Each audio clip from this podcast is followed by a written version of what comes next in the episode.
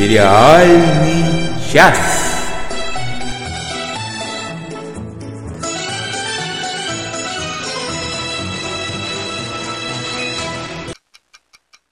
А, всем привет, с вами сериальный час, который собирался выйти в прямом эфире, да не вышел, потому что все у нас сегодня сломалось, но тем не менее мы тут дружной компанией... В эфире. Да, выходим в кривом эфире дружной компании. С вами Денис Альшанов, Надя Сташина и я, Оля Бойко. Всем привет.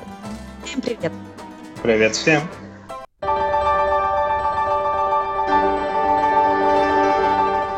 Всякая всячина. Всякая всячина. А, всю неделю в Инстаграме я наблюдала за появлением сияющего Олиного лица.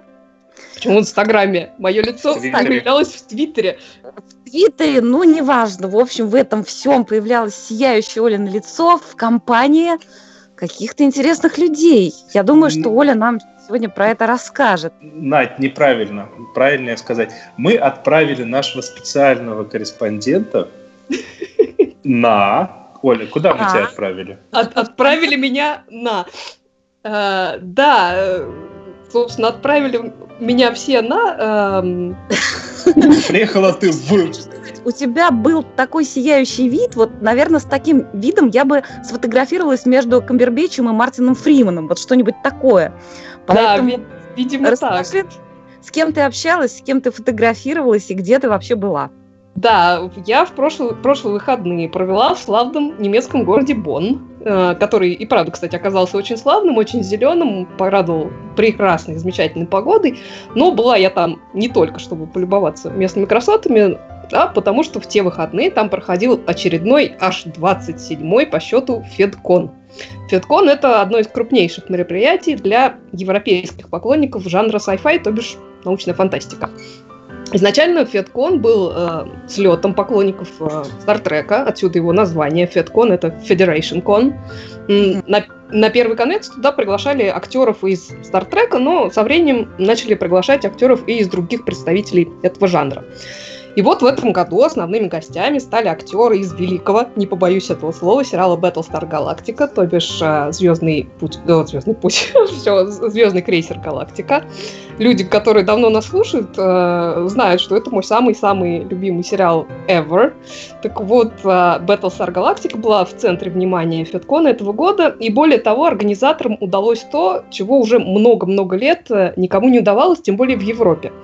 А удалось им следующее. Они собрали аж 13 человек из актерского состава этого сериала. Причем э, речь идет не об актерах, снявшихся в паре эпизодов или там сыгравших каких-то третьестепенных персонажей. Нет, это вот основной каст. Точнее, из основного каста там не хватало, ну, разве что Джейми Бэмбера, который в последний момент был вынужден отменить свое участие из-за съемок. А так были вообще все великие, опять же, не побоюсь этого слова, Мэри Макдоналл и Эдвард Джеймс Уэлмус, которые в этом сериале игра- сыграли, опять же, Э, одни из лучших своих ролей и, возможно, вообще лучшие. А, были Кэти Саков, Триша Хелфер, Джеймс Каллис, Майкл Хоган, ну и так далее, и так далее. А, Вообще организовано было все, в принципе, стандартно для подобных мероприятий. То есть у каждого из актеров были индивидуальные выступления, где любой человек мог им задать любой вопрос.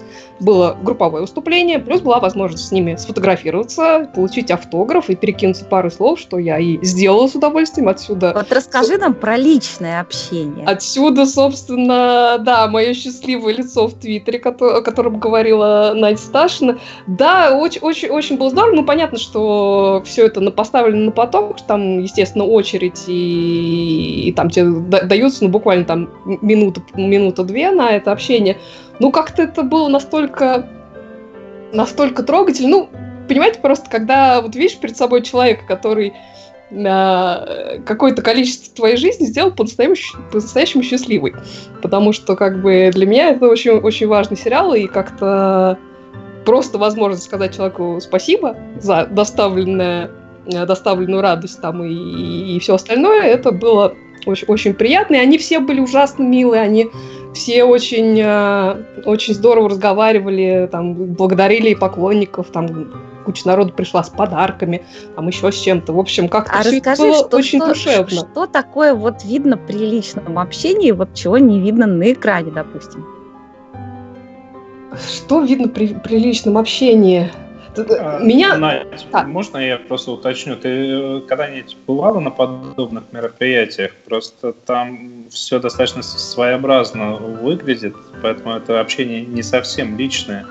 Я понимаю, просто иногда да. бывает, что видишь вживую актера, ну пусть даже там не, не, не общаешься с ним, видишь в театре, допустим, или просто случайно увидел на улице, и э, замечаешь какие-то детали, которые не видны на экране. Я вот так ну, да. спрашиваю. Вот он не при общении, а скорее какой он в жизни, какой он да, на сцене да. перед они, тобой. Они в жизни... Вопросы в жизни все оказались ужасно милыми, они просто очень дружелюбные, они совершенно простые, Э, в плане, в плане того, что они совершенно не зазвездившиеся, то есть э, как бы они со всеми, ну, можно сказать, на равных разговаривали, что, в общем-то, можно было ожидать, что там кто-то будет звездным, например, э, э, ну, да, даже вот, э, я не знаю, Мэри Макдоналд, человек, у которого две номинации на Оскар на минуточку, и она совершенно как-то очень, очень так трогательно всех благодарила и вообще была совершенно э, доступный, там, на, на разные вопросы отвечал. В общем, как-то было все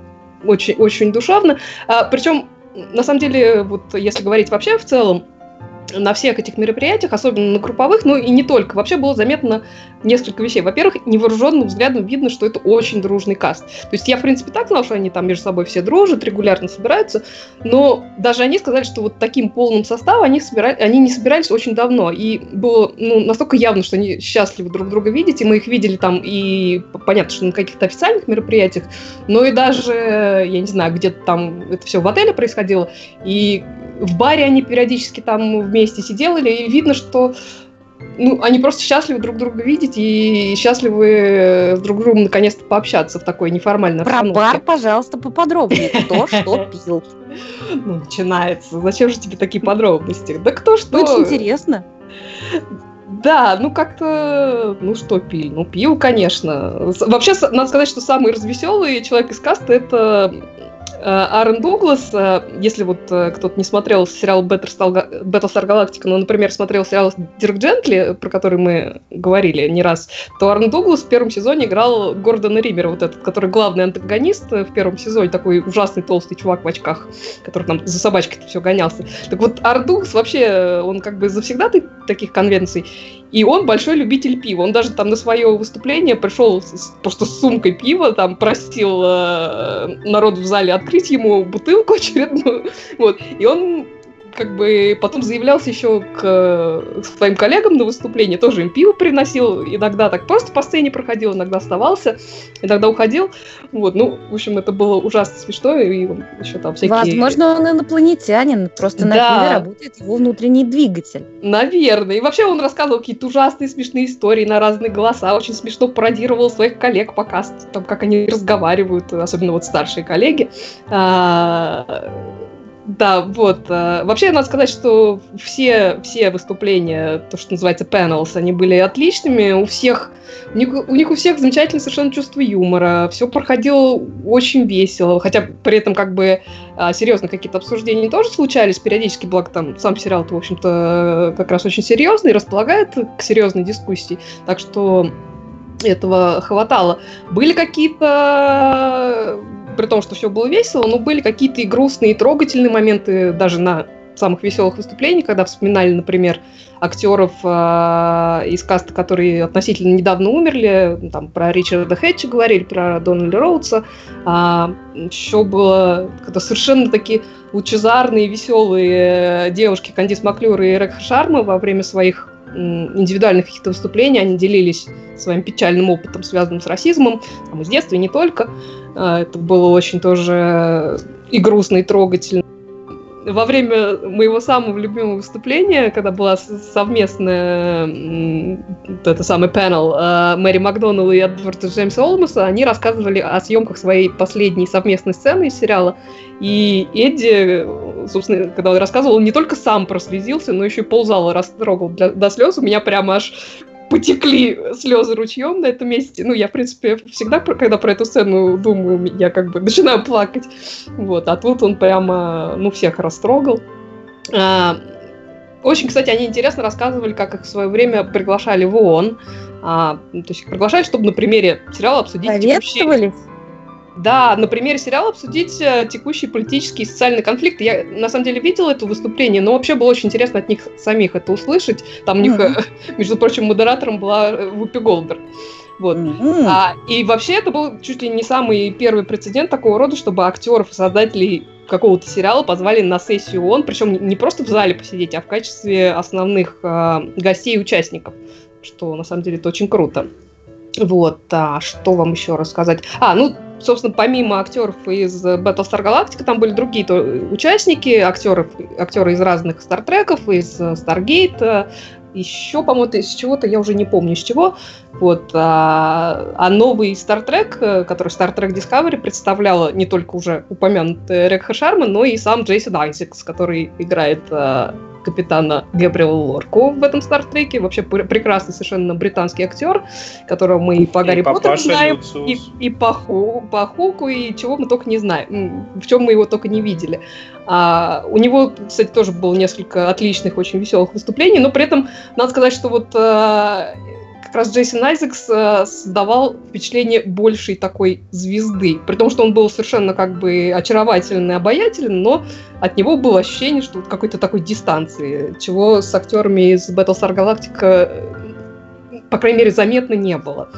Вот. Так что что вам сказать? Феткон был огромной для меня фанатской радостью, потому что, как я уже сказала, дал возможность лично сказать спасибо людям, которые имели непосредственное отношение к созданию моего самого любимого сериала.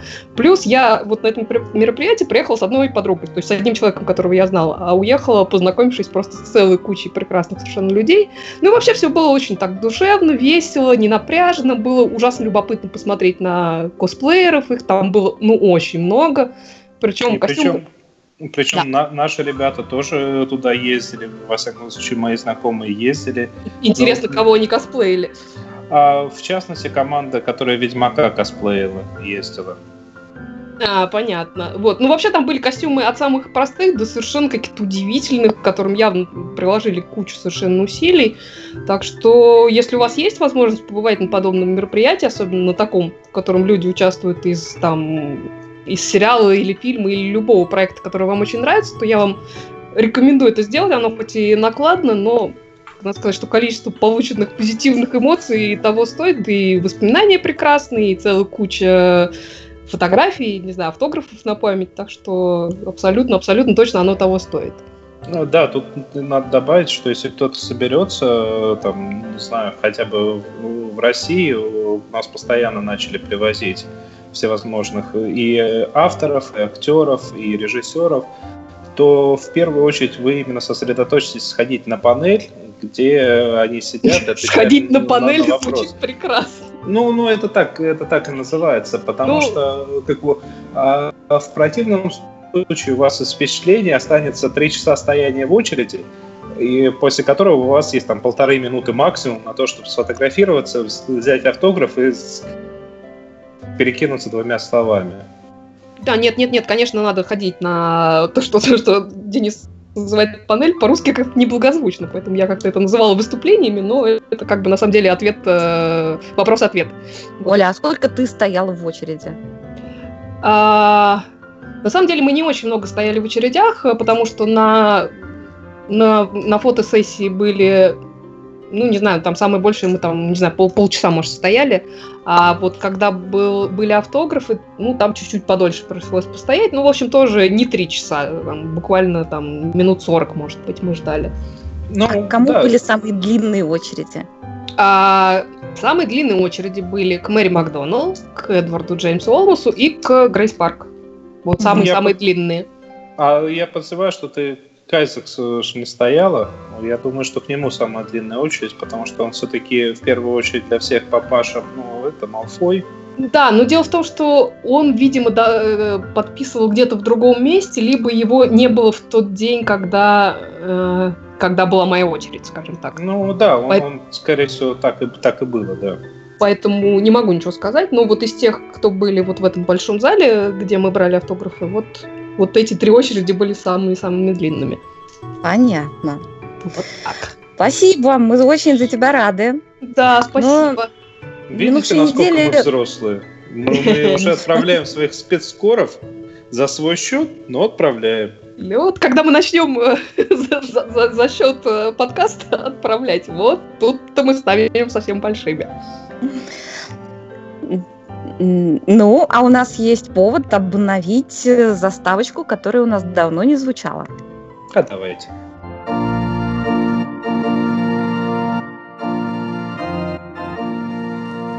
Можете поцеловать невесту.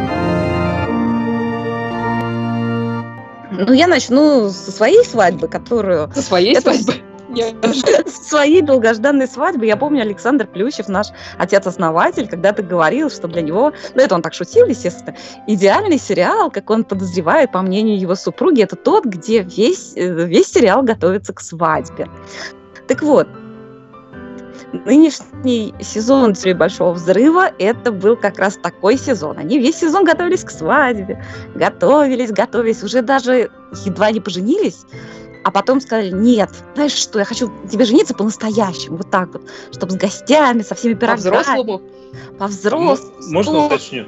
Можно уточню? Мы же говорим о, о Раджи Кутрапале с его собачкой. Ой, ха-ха-ха, бугагашенька, нет.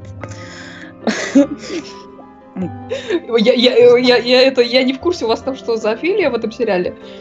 Нет, это, ну, это, во-первых, уже баян такой, там уже, по-моему, собачку не показывали сто лет, но у них там даже была такая, была такая игра, э, они подкалывали Раджа, произносим фразу и давайте угадаем, э, Радж говорил это своей девушке или своей собачке. Вот. Mm. Но свадьба состоялась таки у Шелдона и у Эми Фара Фаулер как и ожидалось. И это была совершенно замечательная и очень трогательная серия. Вот.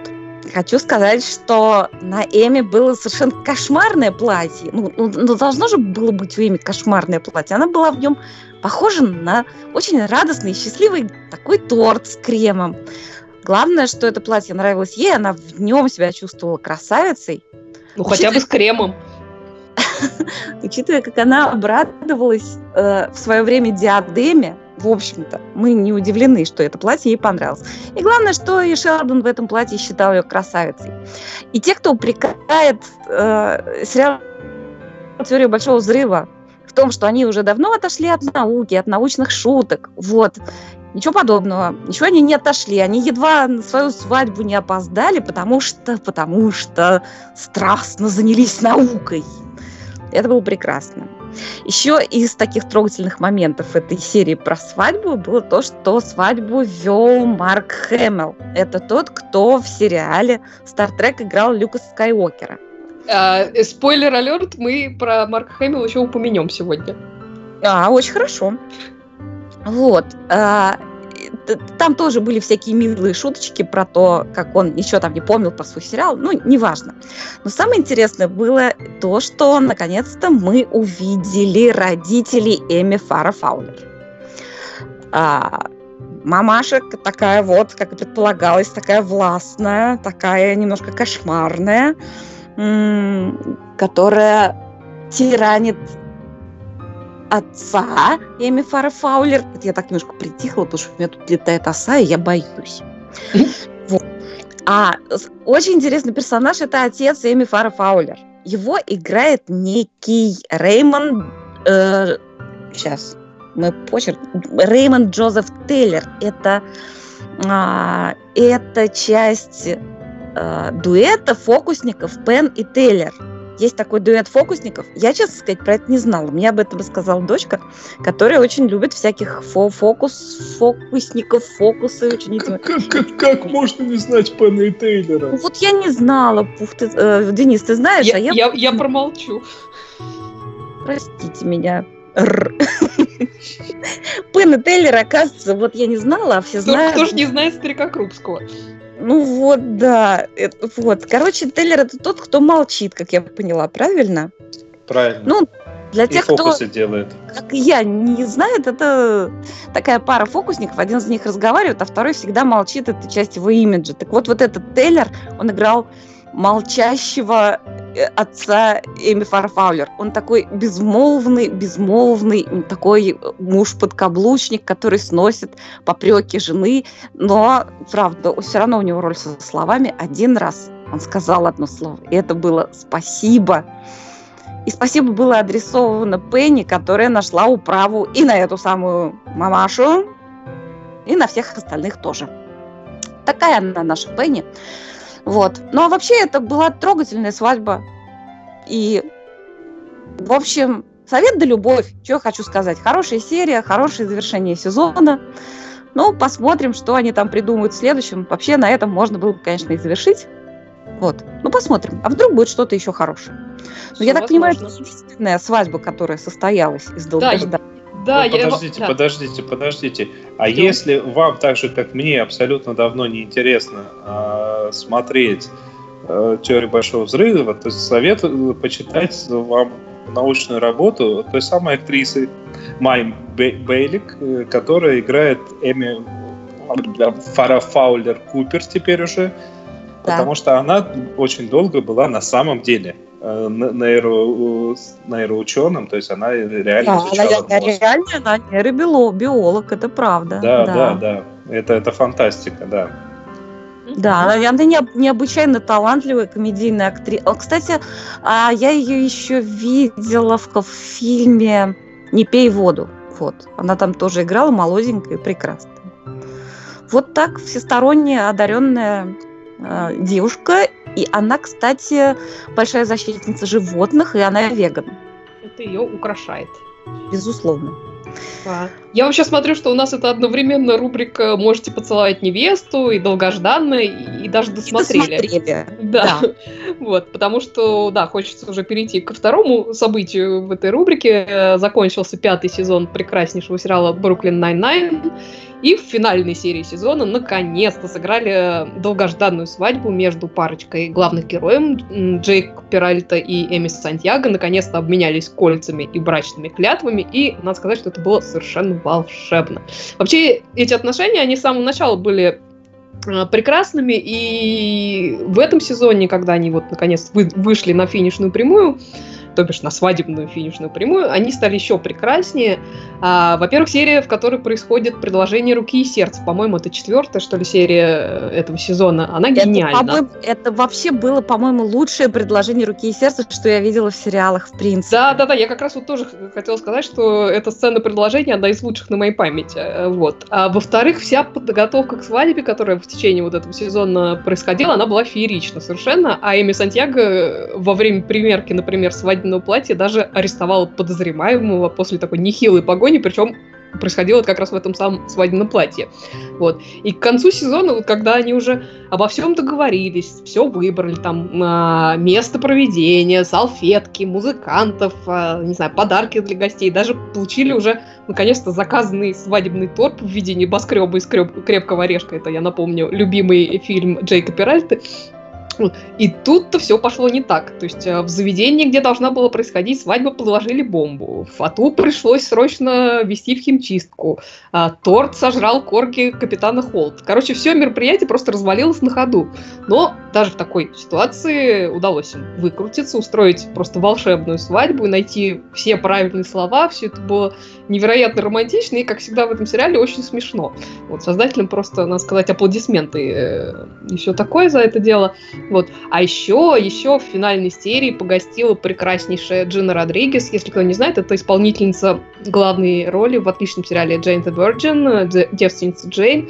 Так вот, Джина Родригес сыграла потенциальный романтический интерес Розы Диас, одного из лучших персонажей Brooklyn Nine-Nine. Причем вот же великая сила Твиттера на самом деле, потому что когда в этом сезоне Роза сделала каминг-аут и рассказала своим коллегам о своей бисексуальности, это, кстати, на мой взгляд, вообще одна из прекраснейших линий в этом сезоне, так вот тут же появились разговоры, что вот бойфрендов Розы мы уже видели, самое время посмотреть на ее girlfriend. И тут же Джина Родригес у себя в Твиттере с таким большим энтузиазмом предложила свою кандидатуру, и, к счастью, вот создатели не оставили это предложение без внимания. Я вообще очень надеюсь, что Джина Родригес появится хотя бы в паре эпизодов в следующем сезоне Бруклина. Вообще, кстати, мы уже говорили недавно про это, про то, что произошло с сериалом Brooklyn Nine-Nine. Сначала телеканал Fox объявил об отмене сериала, после этого был какой-то просто взрыв возмущения от поклонников в том же Твиттере и вообще в прочих социальных сетях. И уже меньше, чем через 24 часа было объявлено, что сериал перекупил канал NBC, в котором и выйдет будущий шестой сезон. Вот. Но вообще, надо сказать, что вся эта история с неопределенностью будущего сериала, она повлияла на концовку этого сезона, потому что обычно Бруклин заканчивал сезон на, на таком большом клиффхенгере. А в этом сезоне клиффхенгер просто минимальный. То есть э, там, на самом деле, клиффхенгер, стал ли капитан Холт комиссаром полиции или нет. Там, кстати, была прекрасная линия соревнований как раз за эту должность, и одной из претенденток э, на этот пост был очень смешной персонаж в исполнении прекраснейшей Элисон Толман, который мы знаем по сериалам «Фарго», например, по первому сезону, и по сериалу «Downward Dog», то бишь по собачьи. В общем, была отличная линия. Короче, я с нетерпением жду новый сезон, чтобы узнать, чем же закончилась, собственно, эта история с э, должностью капитана, э, не капитана, а комиссара полиции. Да. Но, с другой стороны, если его сделают комиссаром, он же должен будет уйти с участка. Мы это не ну, переживем. Ну, да, это, конечно... Но ну, главное, что мне ужасно нравится сцена, потому что как раз там заканчивается э, на том, как э, он получает там э, письмо с ответом на вопрос. И он все, значит, всю серию боится его открыть, и в конце, значит, вскрывает это письмо перед коллегами, и такой Падаешь говорит, в обморок? Нет, нет, нет. И такой э, говорит такой, ну, я думаю, что по, ему, по моему лицу вы все поняли. А Капитан Холт это человек известный, который...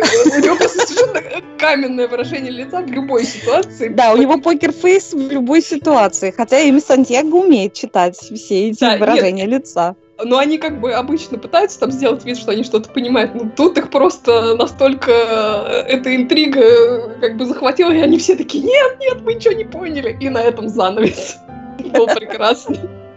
Да, это прекрасно. Я очень жду продолжения. Я тоже. Если честно, во всей этой истории меня я вспоминаю опять, что произошло с моим самым любимым комедийным сериалом «Сообщество», когда после пяти сезонов их перекупили, и шестой сезон был ну, как бы, если бы это был бы другой сериал, он был бы гениальный, шестой сезон.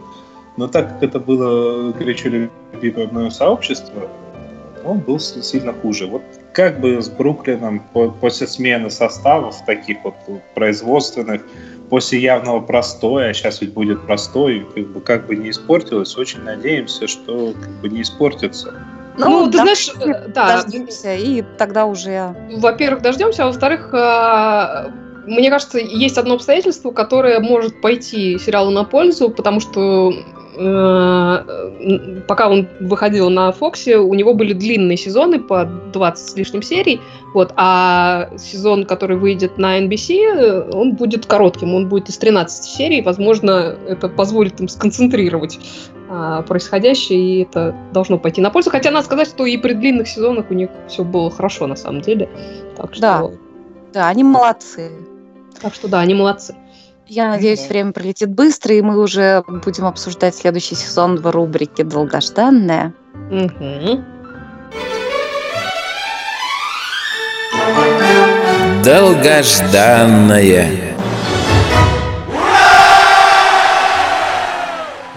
А вы знаете, что я вам скажу?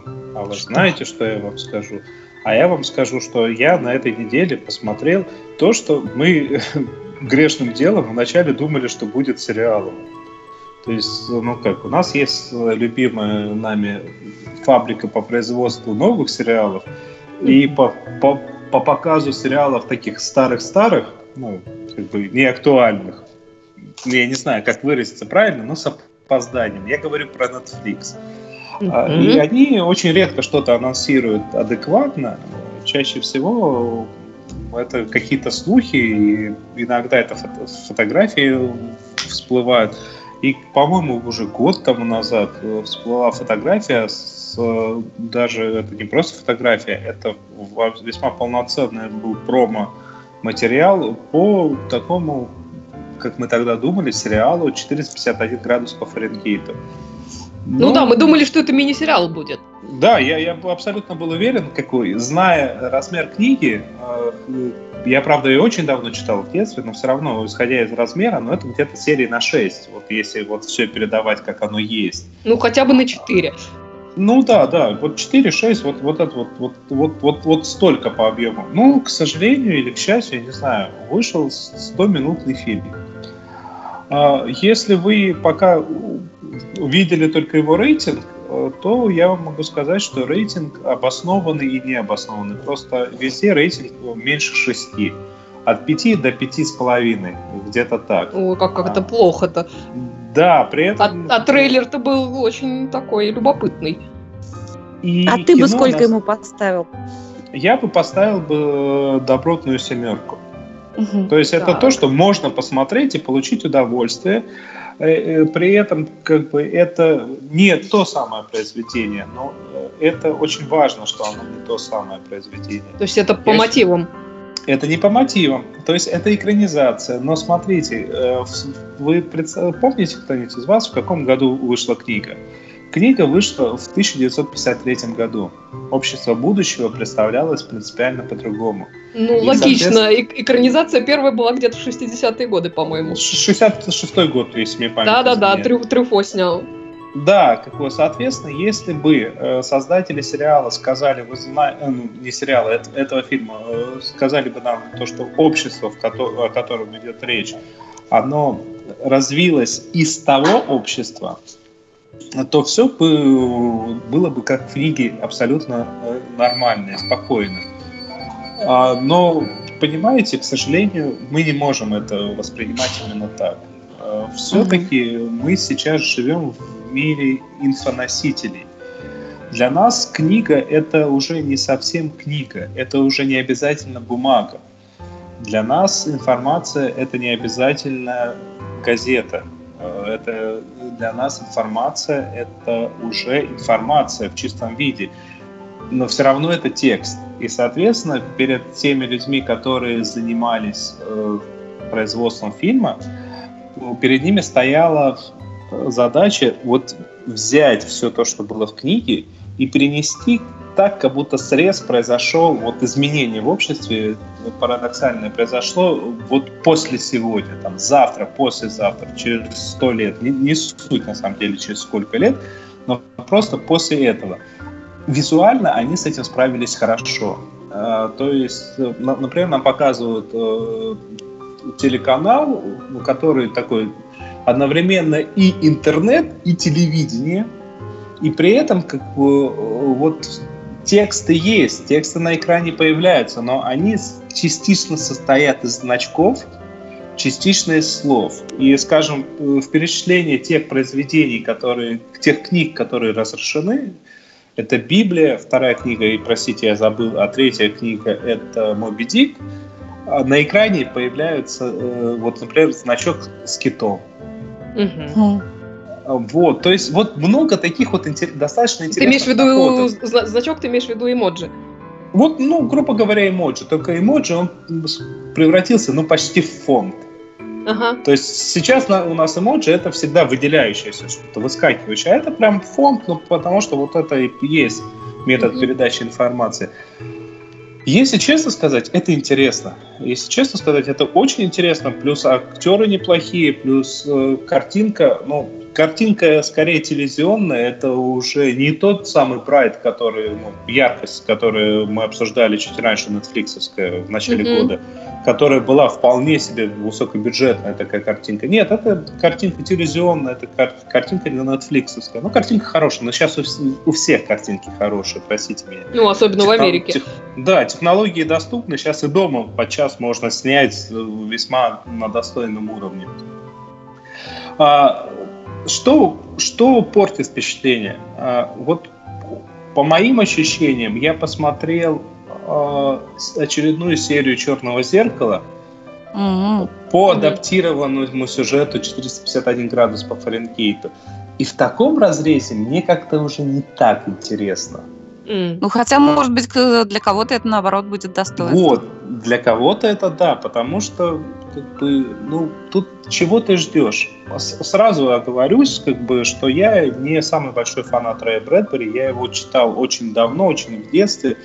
А, я скорее придерживаюсь американской точки зрения. Для американцев Рэй Брэдбери это фантаст скорее второго эшелона. То есть у них есть там Филипп Тип, у них есть да, у них множество есть э, Айзек Азимов. Да, писатели, которые э, как бы гораздо более считается у них актуальным, именно фантасты, нежели Рэй Брэдбери. Рэй Брэдбери просто у нас он культовый, потому что ну, я не знаю, как так вышло, но в Советский Союз его очень хорошо экспортировали, импортировали вместе с Гарри Гаррисоном, но потому что они явно антифашисты.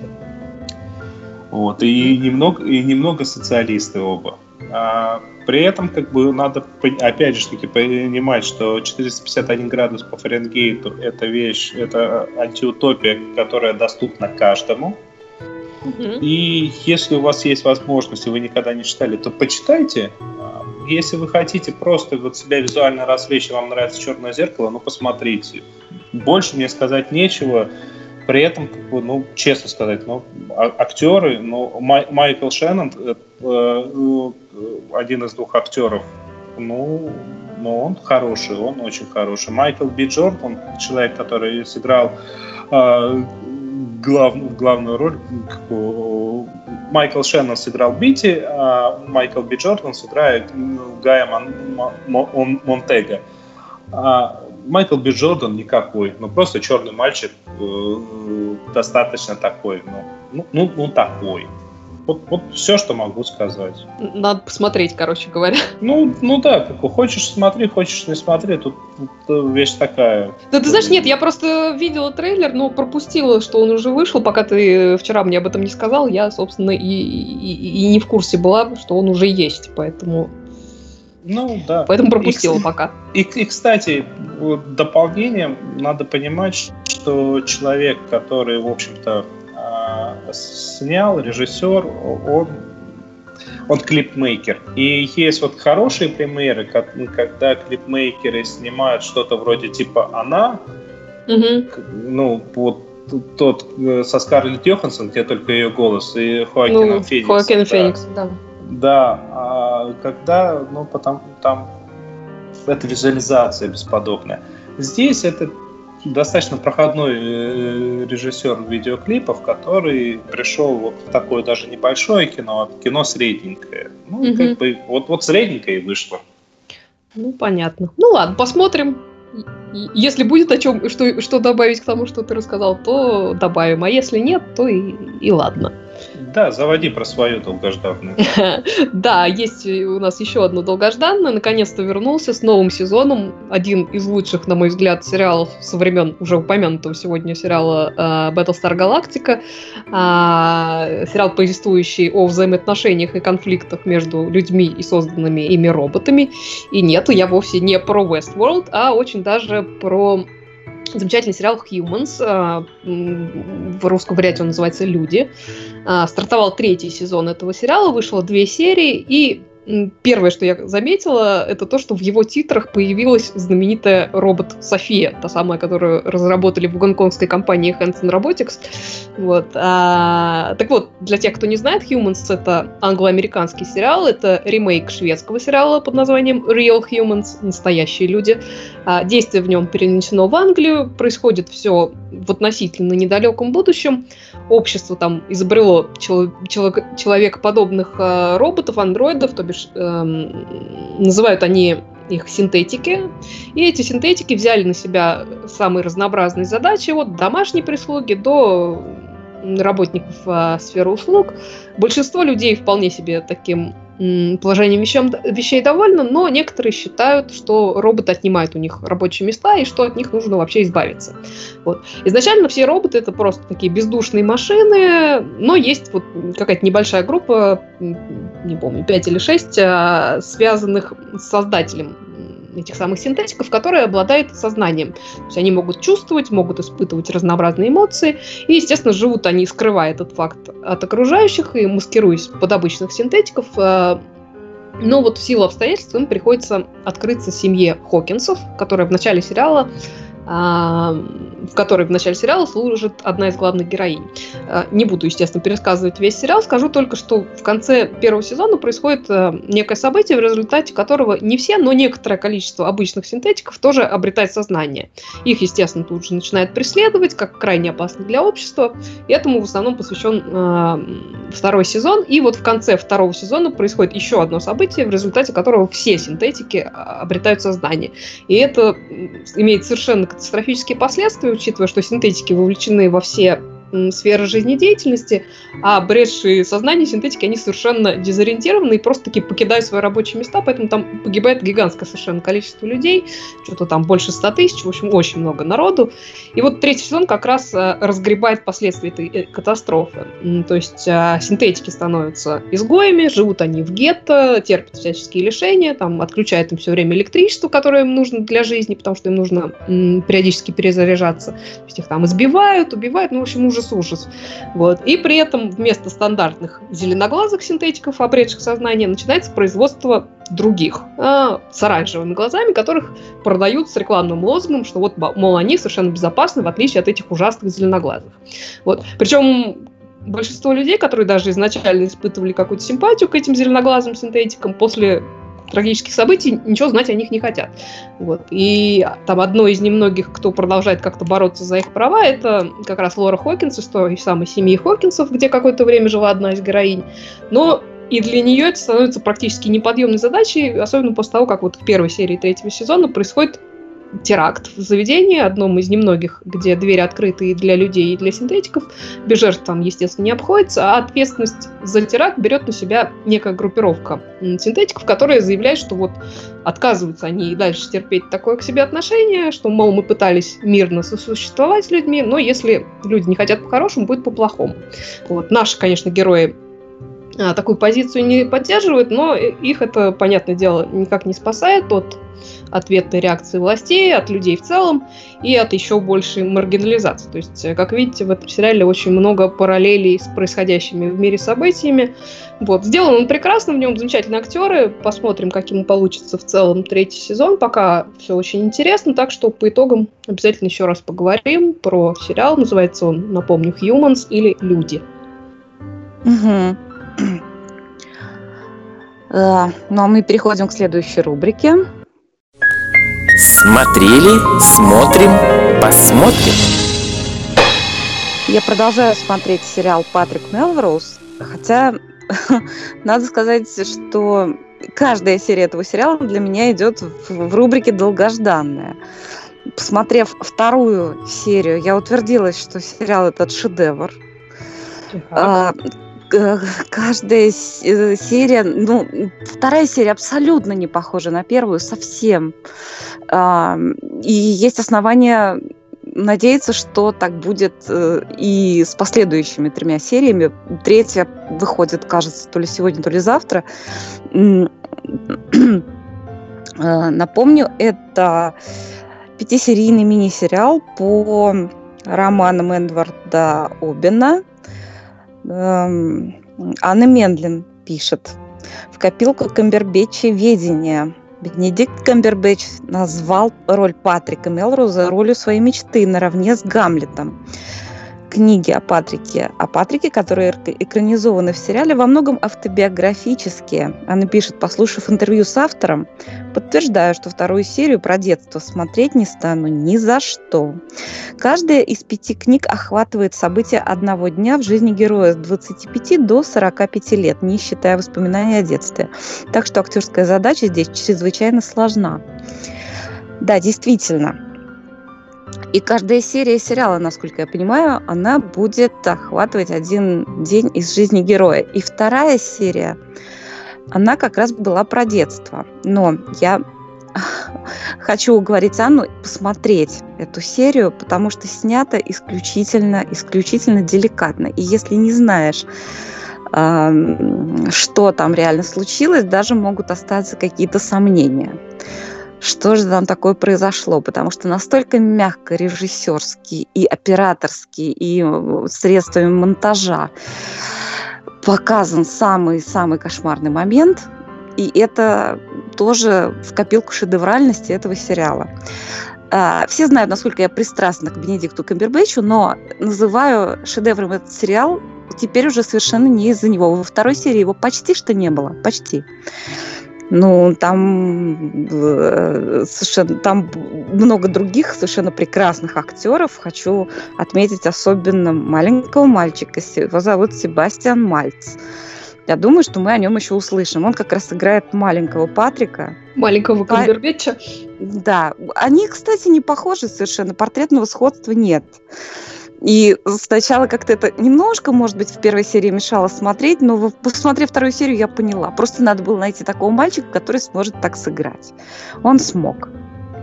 А во второй серии появляется Дженнифер Джейсон Ли, которая играет мамашу Патрика, такую а, даму, а, ну, при попустительстве которой, при, при, при ее закрытии глаз вообще на все, что происходит в ее доме, а, с ее какими-то странными играми с этим папашей, который совершенно больной, конечно, на всю голову, ну, вот она, ей ничего не стоит. Вот, вот мы там пожертвуем деньги маленьким мальчикам, которые там страдают где-то в Африке. До страданий собственного сына ей нет вообще никакого дела. Ну, вот единственное, кому есть до этого дела, это подруга матери. Мы ее уже видели в первой серии, актриса Индира Варма. А, и мы ее знаем все по роли в «Игре престолов», где она играет, я забыла ее имя, ну, матерь всех амазонок. Вот, вот, вот, вот это вот Денис. Мать драконов? Нет, не мать драконов, а вот мать амазонок. Каких еще амазонок в «Игре престолов»? Ну, вот эти вот воинств, воинственные такие женщины, э, вот э, там были, была мать такая вся боевая, и у нее там три дочки. Всех а, поубивали. Ты, ты, ты про змеек. Про кого? Вы, вы меня ну, потеряли вообще. Э, змейки песчаные. Ну, да. В общем, я ее для себя называю мать амазонок. А, а на самом деле она змеиная мать, понятно. Ничего понятно. не понятно, в общем, но... Да. В общем, она шикарная совершенно в сериале «Патрик Мелроуз». Там и э, прекрасная совершенно роль во второй серии Холидей Грейнджер. Э, она э, стала известной после роли в сериале «Борджия», а я ее нежно полюбила после сериала «Страйк», где она сыграла напарницу главного героя она везде разная, здесь она разная. У нее такой, у нее персонаж очень яркий, очень самобытный, очень э, провокативный, и она изумительно справляется с ролью. Ну и каждый, каждый кадр хочется заскринить на скриншот. Потому что э, операторская работа, я не, вообще не представляю, сколько они выстраивали кадры. Это вот каждый кадр произведение искусства. Ну и драма, конечно, такого огромного масштаба. Почему, знаете, я вообще люблю сериалы такие, которые ну, которые жизнеутверждающие. Хотя пока что я не считаю сериал Патрик Мелроуз. Почему-то он для меня не депрессивный, тем более, насколько я понимаю, если все автобиографично, все-таки худо-бедно как-то автор, насколько я понимаю, в 25 лет он получил образование психолога. А когда, а когда человек с таким кошмарным посттравматическим расстройством сам изучает психологию, то ему всегда проще выбраться, так сказать, побороть своих демонов, чем человеку, который просто ходит на терапию. Я надеюсь, что все-таки в итоге сериал окажется в чем-то жизнеутверждающим. И в каждой серии, на самом деле, эти жизнеутверждающие нотки проскальзывают. Вот. И он такой объемный по настроению, по сложности жизни и по всему. Но после этого другие сериалы, например, сериал «Трасс» смотрю тоже с восторгом сейчас, где тоже кошмарный совершенно глава семьи. Ну, просто по сравнению с папашей Патрика, а, которого гениально играет Хьюго Уивинг, э, наш э, глава семейства тоже совершенно больной, но это просто какие-то у него там детские штуч, э, шуточки и капризы, вот, по сравнению с кошмарным вот этим папашей. Ну, вообще, я посмотрела вторую серию, думаю, боже мой, всех, всех лечить, а папашу пристрелить, только так. А между Ага. тем, э, я благодаря тебе узнал, как же зовут эту актрису, которая исполняет роль Иларии Сент а Индира Варма. Да, Индира Варма. Я роскошная, роскошная актриса, роскошная женщина. Здорово. Видите, сколько мы новой информации почерпнули. Ну что, мы, мы почитаем почту? Точнее, а, не нет, а, а, а можно я еще расскажу? Да, конечно, простите, простите, это же самое главное. А Я знаю, кто здесь появится. Да, да, мне кажется, я на самом деле пару раз в подкасте упоминал уже, что я периодически люблю смотреть мультики. Они меня как-то настраивают на позитивный лад, и тогда это очень нужно и полезно. А, так вот, недавно Netflix начал активно мне подсовывать мультсериал под названием Troll Hunters, а, то бишь «Охотники на троллей». И вот буквально пару недель назад я таки сдалась и начала его смотреть. И, как оказалось, очень вовремя, потому что буквально вчера вышел свежий третий сезон, и я к этому событию оказалась вполне готова и даже его посмотрела. Вот. А, вообще, я на самом деле не очень люблю анимацию того типа, который использует, используется именно в Trollhunters, но когда я начала этот сериал смотреть и тут же в титрах увидел, что его создателем является Гильермо Дель Торо, тот самый вот любитель рассказать страшные и прекрасные сказки. Тут уж я, конечно, он, бросить его не могла. режиссер здесь местами, да? Да, да, да. Вот. А сюжет там на самом деле довольно простой. Дело происходит в небольшом городке Аркадия. 15-летний а, парнишка Джим случайно находит некий магический амулет, который превращает его в охотника на троллей. Причем звание это не вполне означает, что он должен охотиться на всех троллей, а то, что он должен стать защитником хороших и обычных троллей от злобных троллей, там, гоблинов и прочей нечисти, а, которые пытаются этих самых троллей завоевать или просто им навредить. Вот. А в результате Джиму приходится начать э, вести двойную жизнь и совмещать школу, которую он тоже, в общем, бросить никак не может, а, а, с подготовкой к своей вот важной этой миссии защитника троллей, в чем ему помогает парочка довольно смешных троллей. Дело осложняется тем, что Джим это вообще первый человек в череде охотников на троллей. Все предыдущие были непосредственно троллями. Поэтому мало кто верит в то, что какой-то там хлипкий парнишка может кого-то защитить. Но вот, к счастью для Джима, тренирующий его тролль по имени Блинкус в него верит и поддерживает. И верные друзья, конечно, у него там имеются, Тоби и Клэра, они тоже его всячески поддерживают и помогают. В общем, э, довольно такая милая сказочка про взросление, про дружбу и про магических существ. Она такая очень добрая и симпатичная, хотя, на самом деле, вот концовка третьего сезона, э, а точнее, концовка этого сезона для главного героя мне показалась несколько как бы помягче, сомнительный, но это как бы это уже мелочи. Вот. А, очень примечателен, а, гораздо больше, чем сам сюжет, а, примечателен озвучивающий каст. А, в первых двух сезонах главного героя Джима озвучил Антон Ельчин, который, как мы знаем, погиб в 2016 году. А в третьем сезоне часть диалогов была все еще записана им, а, а часть озвучивал уже Эмиль Хирш. А, Маму Джима озвучивает Эмил Лендекер, которую мы знаем по сериалу «Транспарент». А разных персонажей озвучивают там, например, Рон Перлман, а, Стивен Йон из э, «Ходящих мертвецов», Том Хиддлстон, Джеймс Пьюрфой, Анжелика Хьюстон, опять же, вот сам Скай, Люк Скайуокер, которого мы уже сегодня упоминали, то бишь Марк Хэмилл. Вот. А в третьем сезоне к озвучке подключились ни много ни мало Лена Хиди в роли феи Морганы, Дэвид Брэдли в роли, в роли Мерлина, а также Диего Луна, э, Колин Удонахью из «Однажды в сказке» и даже сама Татьяна Маслани. Короче, уже ради одной озвучки, Вот это да! Да, не жалко, не жалко посмотреть. В общем, в целом это такой очень милый мультик, если вы ищете что-то посмотреть с детьми, например, или если вы ребенок по душе, как я, и, и, и как Денис, наверное, вот, то... А я? А ну, я? Ты, ты не очень ребенок. Ты у нас взрослый Нет. самый. Нет, я ребенок. Очень даже. Я просто мультики не люблю. Ну, ну вот, значит, какой ты ребенок. Ну, надо сказать то, что, в общем-то, вот весь каст озвучки, особенно вот, вот те люди, которые до того, а не, не новые, присоединившиеся, они это люди, которые не просто обалденные голоса имеют, это mm-hmm. люди, ради которых вот голос Рона Перельмана это голос, который вот невозможно не узнать посреди ночи. Mm-hmm. А Антон Ельчин, он, он тоже на самом деле озвучивал мультики прямо такие вот, я не знаю, круче, круче не, некуда, он шикарный. Но сильнее всего, вот я готов биться об заклад, э, если не посмотреть в титрах, то, скорее всего, никто из нас не узнает голос Марка Хэмилла. Да, я на самом деле только постфактум узнала, что это он. А, вот такой у него там смешной персонаж, причем у него во втором сезоне не очень большое появление, а в третьем сезоне он так уже побольше появляется. Это, конечно, прекрасно. Вот.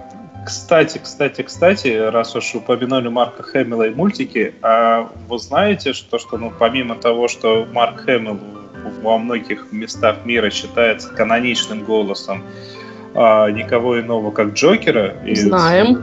Да, из главного злодея Бэтмена.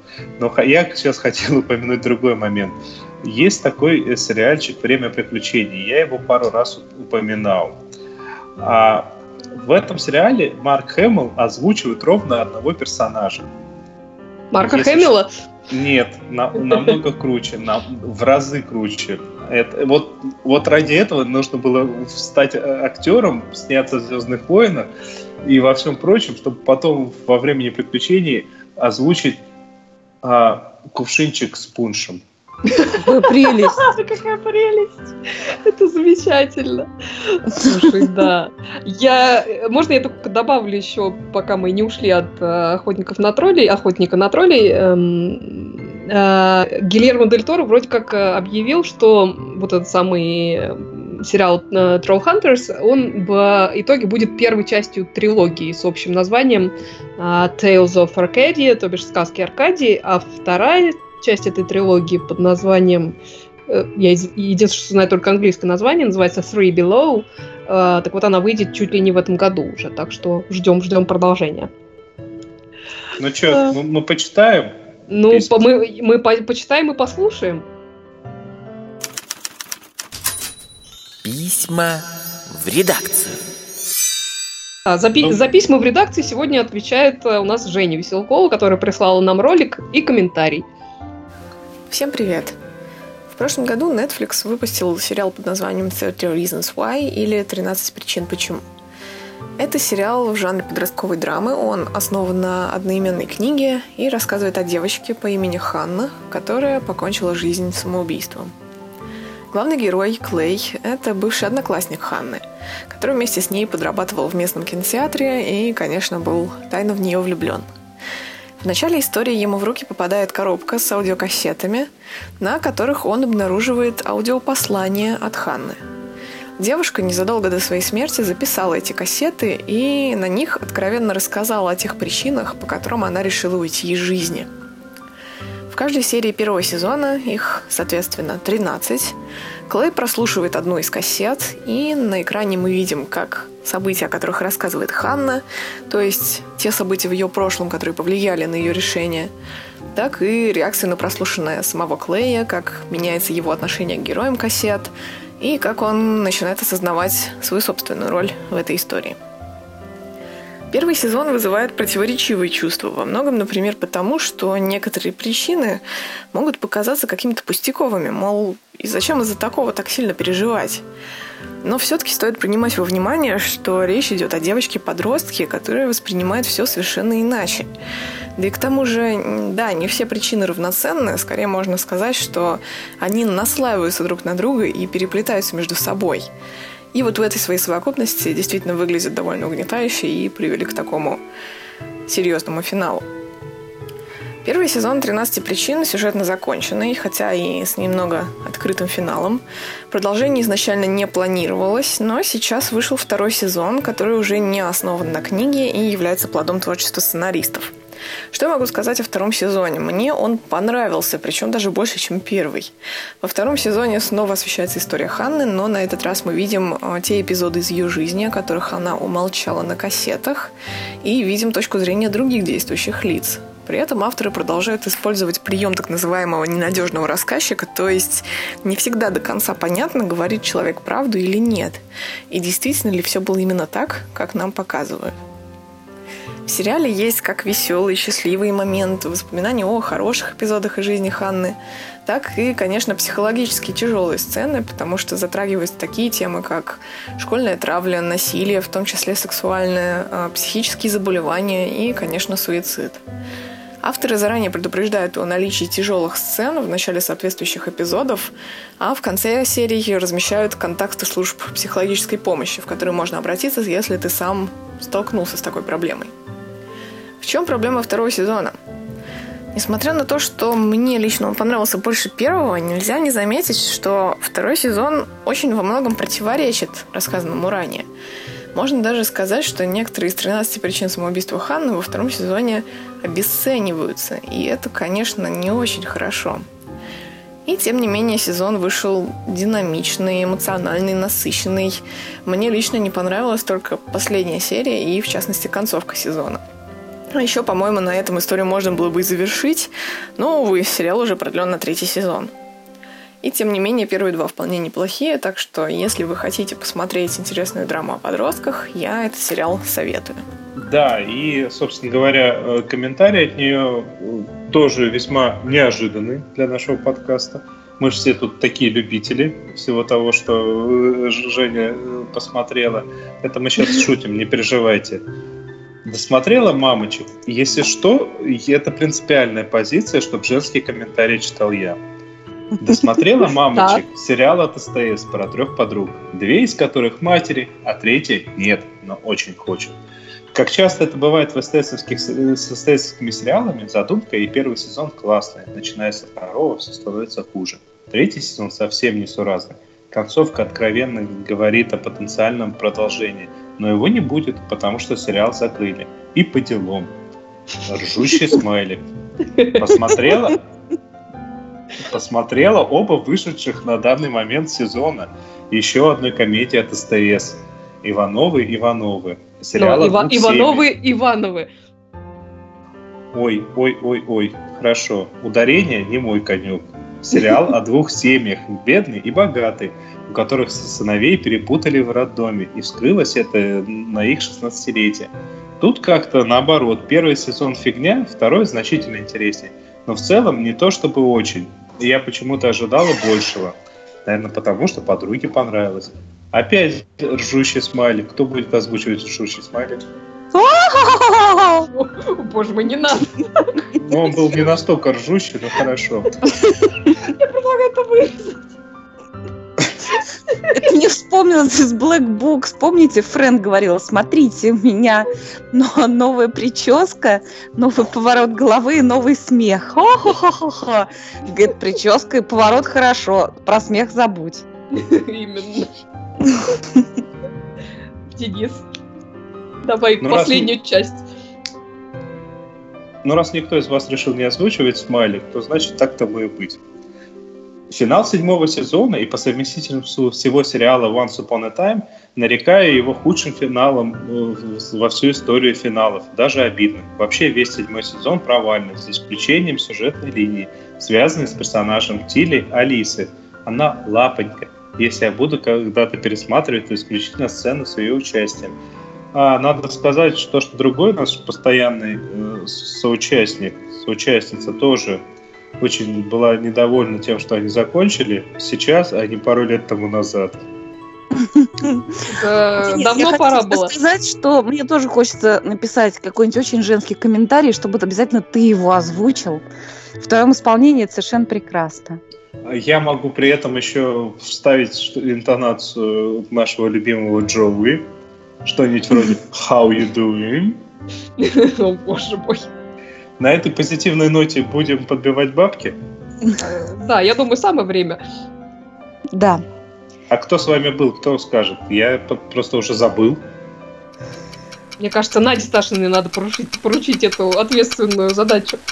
Надя, называй Дорогие друзья, спасибо вам за терпение, за то, что вы нас слушаете. И с вами были Оля Бойко, Денис Альшанов и Надя Сташина. И я надеюсь, что через неделю как-нибудь в прямом или в кривом эфире мы с вами снова встретимся, потому что мы все время смотрим сериалы. Безостановочно. Я вообще ни разу в жизни не смотрел, ну да ладно. Всем спасибо, всем пока. Всем пока. Пока-пока.